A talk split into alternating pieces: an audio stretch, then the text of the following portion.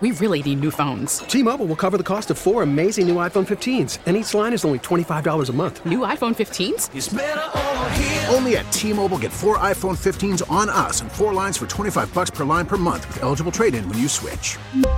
Minimum of four lines for $25 per line per month with auto pay discount using debit or bank account. $5 more per line without auto pay, plus taxes and fees. Phone fee at 24 monthly bill credits for all well qualified customers. Contact us before canceling account to continue bill credits or credit stop and balance on required finance agreement due. $35 per line connection charge apply. Ctmobile.com. Hey, Rob Bradford here. I have set out on a mission with my good friends at FanDuel to prove what I have known for some time baseball isn't boring.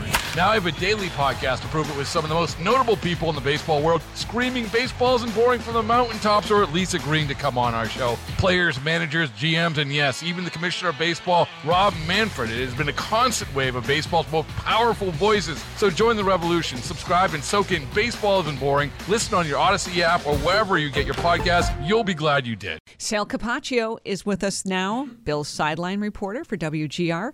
We're talking about the Bills' win over the Jets. And Sal, let me ask first you were on the sideline. Did you get a different vibe yesterday from previous games? Uh, yeah, I, I think so. But, you know, I, we, I want to make sure, too, it's also probably because they started off so so great, you know, with the turnover and the first kickoff of the game, and you know the team was playing pretty well and you know really kind of efficient on offense. I did get that vibe for sure uh, just the energy. But I think you know it's chicken and egg, right? I mean, when you're winning and things are going well, you're going to get that. But but it was nice to see for sure. Yeah, uh, absolutely. And the win, I mean, that's it's about as emphatic as you can get. Sal uh, really took it to the Jets, as you mentioned, from the opening kickoff. The offense was looking good, and uh, got to start there, of course. What was different under the new offensive coordinator yesterday that you were able to notice?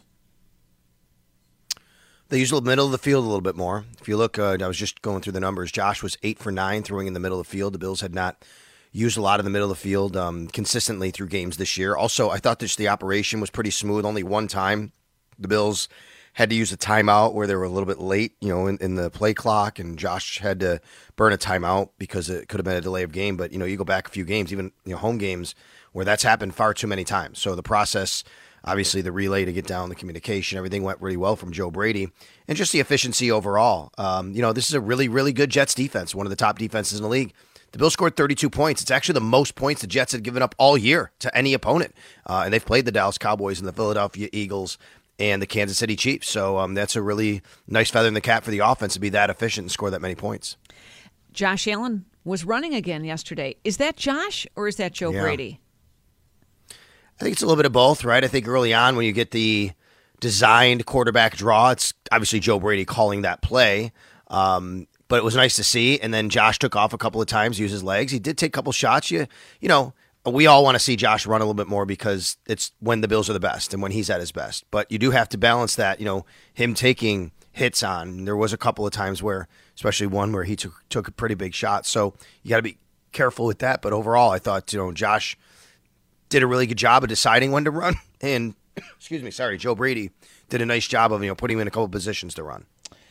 It was uh, it was a fun afternoon, especially on the other side of the ball, Sal, where the defense was just uh, tormenting the Jets and uh, really getting some turnovers, something we haven't seen in a while. How difficult, though, is it to judge this performance on that weighted scale, right? Where it, you're going against Zach Wilson, the Jets, and you look at what's coming up in the schedule the Chiefs and the Eagles next. You add a couple more injuries to the mix. I, I don't know. How much are you putting into yesterday? Well, look, I, I mean, it is obviously one of the worst offenses in the league, and it's one of the worst quarterback situations in the league. It's still an NFL football game, and you still have to go out there and play. And that they have to give it, be given credit for it. So yes, it's tough to kind of balance and say because you could say all day today, well, six points, dominant defensive performance. Yeah, but it's the Jets, right? And I understand anybody who says that. But you still have to go out there and you still have to play. And they played the Jets in week one. Bills made a few mistakes, and the Jets were able to, you know, kind of hang in the game a little bit and score here and score there. Um, you know, the Bills gave up one drive, one touchdown in this game. Other than that, they dominated them, and um, they have to be given credit for that. I think that the more important thing is the more this team plays with this group on defense because of the injuries. And by the way, they have a few more. You know, going into next week, we'll see where they go. But the more this group plays together, the better they seem to be getting. So it's another game with time on task, and it was a nice performance. Obviously, Rasul Douglas was incredible. Two interceptions. um, a fumble recovery. Those are the kinds of numbers that might get him AFC Defensive Player of the Week. And this is a guy that just got here. They traded for, and this is why they traded for him uh, from the Green Bay Packers at the trade deadline. Um, Gabe Davis and Stefon Diggs. Those are they're not storylines this morning. They really had hmm. very little impact on this game. Would and that agree? might be the storyline, right? Yeah. From them, you're right. Yeah, yeah. I mean, you're right. You're right. There's, it's not a storyline for how much impact they had. It's probably a storyline how little impact they had, which is not what you want to see from your one and two wide receivers. I mean, combined, they had four catches, 26 yards, and it all came from Stefon Diggs. Gabe Davis didn't have a target. He wasn't even thrown to in this game. I, I mean, he was thrown to once. There was a penalty, so it doesn't officially count. Um, but so that's the negative. Like, hey, you know, you know, you need your one and two wide receivers. But the positive, Susan is right, which is everybody else stepped up, and that's what you need. Dalton Kincaid, six catches, 46 yards. Khalil Shakir, obviously, you guys just played at the 81 yard touchdown pass, which was great to see. James Cook out of the backfield, Ty Johnson out of the backfield. So it was really nice to see. And next week they um they get Dalton, I'm sorry, Dawson Knox back. It looks like so we'll see you know how they incorporate him back into the offense as well. So you know a nice performance to spread it out. And the Jets are very good. They're going to take away what you do best, and they did. They took away Stefon Diggs. Nice job by them.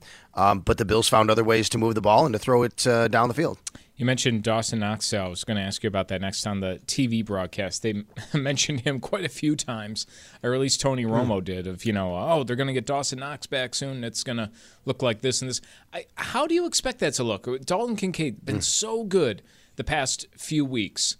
How does his role change? Uh, what are you expecting to see there with Knox's return? It's a good question because this is something Joe Brady's going to have to balance. I think I know they they wanted to do you know go to twelve personnel. That's two tight ends on the field, and you know it just hasn't quite materialized that way. And now they're in this eleven personnel a lot of times, which is one tight end. That's Dalton Kincaid, and it's you know and he's really terrific. Dalton Kincaid's having a fantastic rookie season. You don't want to take him off the field. At the same time, Dawson Knox is a good football player. You know he's not. He's, he's a guy that you can still block and throw and throw passes to. He's a better blocker than Dalton Kincaid is right now, so he's going to have a role. I do wonder. I think that um, that's the challenge for Joe Brady ahead. Look, it's it's a good problem to have if you want to call it a problem. So we'll see. Um, I do expect them to continue to use Dalton Kincaid a lot. I wonder, you know, Dawson Knox, you know, exactly how often he'll be on the field and what those situations will be. And then you have the other one at running back. I mean, Ty Johnson suddenly appears out of nowhere. You have Leonard Fournette sitting there, he, who you signed. He's on the practice squad. I wonder what happens there. I thought Leonard Fournette would probably be elevated next week from the practice squad, but with Ty Johnson's performance yesterday, not sure how you could take him off the uh, game day roster either. That's that's right, Ty Johnson. What a game with him. I is it like totally out of the realm of possibility to take Kincaid and put him out wide and, and almost use him as uh, another wide receiver, a slot wide receiver, and, and Dalton or excuse me, and Dawson Knox goes back in uh, at a tight end where they can keep kind of running the offense they've been running and, and keep both guys on the field? No, and I think that's really what they've been doing with Dalton a lot anyway. You know, Dalton doesn't really line up in line as a blocker a lot. He lines up as a slot receiver. He line, lines up out wide, but it's a good point. You know, think of how many times you're in the stadium and you hear 76 as reported eligible, right? When the referee says that, that's David Edwards. And David Edwards is the extra offensive lineman who's actually kind of playing a quasi tight end role, but he's not going to go out for any passes well, that becomes reps that Dawson Knox would get now. And now you do have to respect that guy. If David Edwards is in the game, yeah, he can block. You're not covering him going out to catch a pass. You don't have to respect that. You put Dawson Knox back in that role and he becomes the extra guy, then you have to respect him. He might go out for a pass, obviously, for the defense. And on top of that, um, you can also keep him in to block because he's a good blocker. Taylor Rapp, he left the field, mm. you know, in an ambulance, which you never want to see. But is it true he did not go to the hospital? That's what I was told. Yeah, he um, stayed at the stadium, and in fact, after the game, uh, I believe the word was that he was home resting. So that that's really encouraging news. Um, so we'll see. Hopefully, everything that happened on the field that you saw was more precautionary. I was right there. I was right in front of me. He gave the thumbs up on his way into the ambulance. You guys might have seen that. Um, he had movement in extremities, obviously, and that's why And they didn't even take him to the hospital, which is great. Um, he's home resting. So he has a neck injury, and we'll see where that goes. And then Dane Jackson and Taron Johnson both suffered concussions. So now you're talking about two of your three secondary players players in a secondary that's already been banged up, and no Tre'Davious White, obviously. Oh, by the way, with the Philadelphia Eagles on board and on deck, which um, have AJ Brown and DeVonta Smith, and you know weapons they can throw to. So um, we'll see where these guys progress this week. You can clear concussion protocol in seven days. It's not normal, uh, but it can happen. And then ho- hopefully Taylor Rapp, you know, is uh, more precautionary, but who knows? Uh, we'll see where that goes with him throughout the week as well. All right, Sal, thank you so much, and enjoyed uh, hearing the call on the sideline uh, with you and everyone yesterday on WGR. Lots to get to over the next couple of weeks, too. I'm sure we'll be in touch. That's Sal Capaccio. We really need new phones. T Mobile will cover the cost of four amazing new iPhone 15s, and each line is only $25 a month. New iPhone 15s? Only at T Mobile get four iPhone 15s on us and four lines for 25 bucks per line per month with eligible trade in when you switch. Minimum of four lines for $25 per line per month with auto pay discount using debit or bank account. $5 more per line without auto pay, plus taxes and fees. Phone fee at 24 monthly bill credits for all well qualified customers. Contact us before canceling account to continue bill credits or credit stop and balance on required finance agreement due. $35 per line connection charge apply. Ctmobile.com. Oh, oh. Protect your vehicle's engine with a full synthetic oil change and save with Mobil One at O'Reilly Auto Parts. Purchase five quarts of Mobil One full synthetic motor oil and receive a $10 O'Reilly gift card after rebate. See store for details. With your Mobil One purchase, you'll also receive two times points during O Rewards Bonus Points Month at O'Reilly Auto Parts. Oh, oh, oh, O'Reilly. Auto Parts. Hey, Rob Bradford here. I have set out on a mission with my good friends at FanDuel to prove what I have known for some time baseball isn't boring. Now I have a daily podcast to prove it with some of the most notable people in the baseball world, screaming baseball isn't boring from the mountaintops or at least agreeing to come on our show. Players, managers, GMs, and yes, even the commissioner of baseball, Rob Manfred. It has been a constant wave of baseball's most powerful voices. So join the revolution, subscribe, and soak in Baseball Isn't Boring. Listen on your Audacy app or wherever you get your podcast. You'll be glad you did.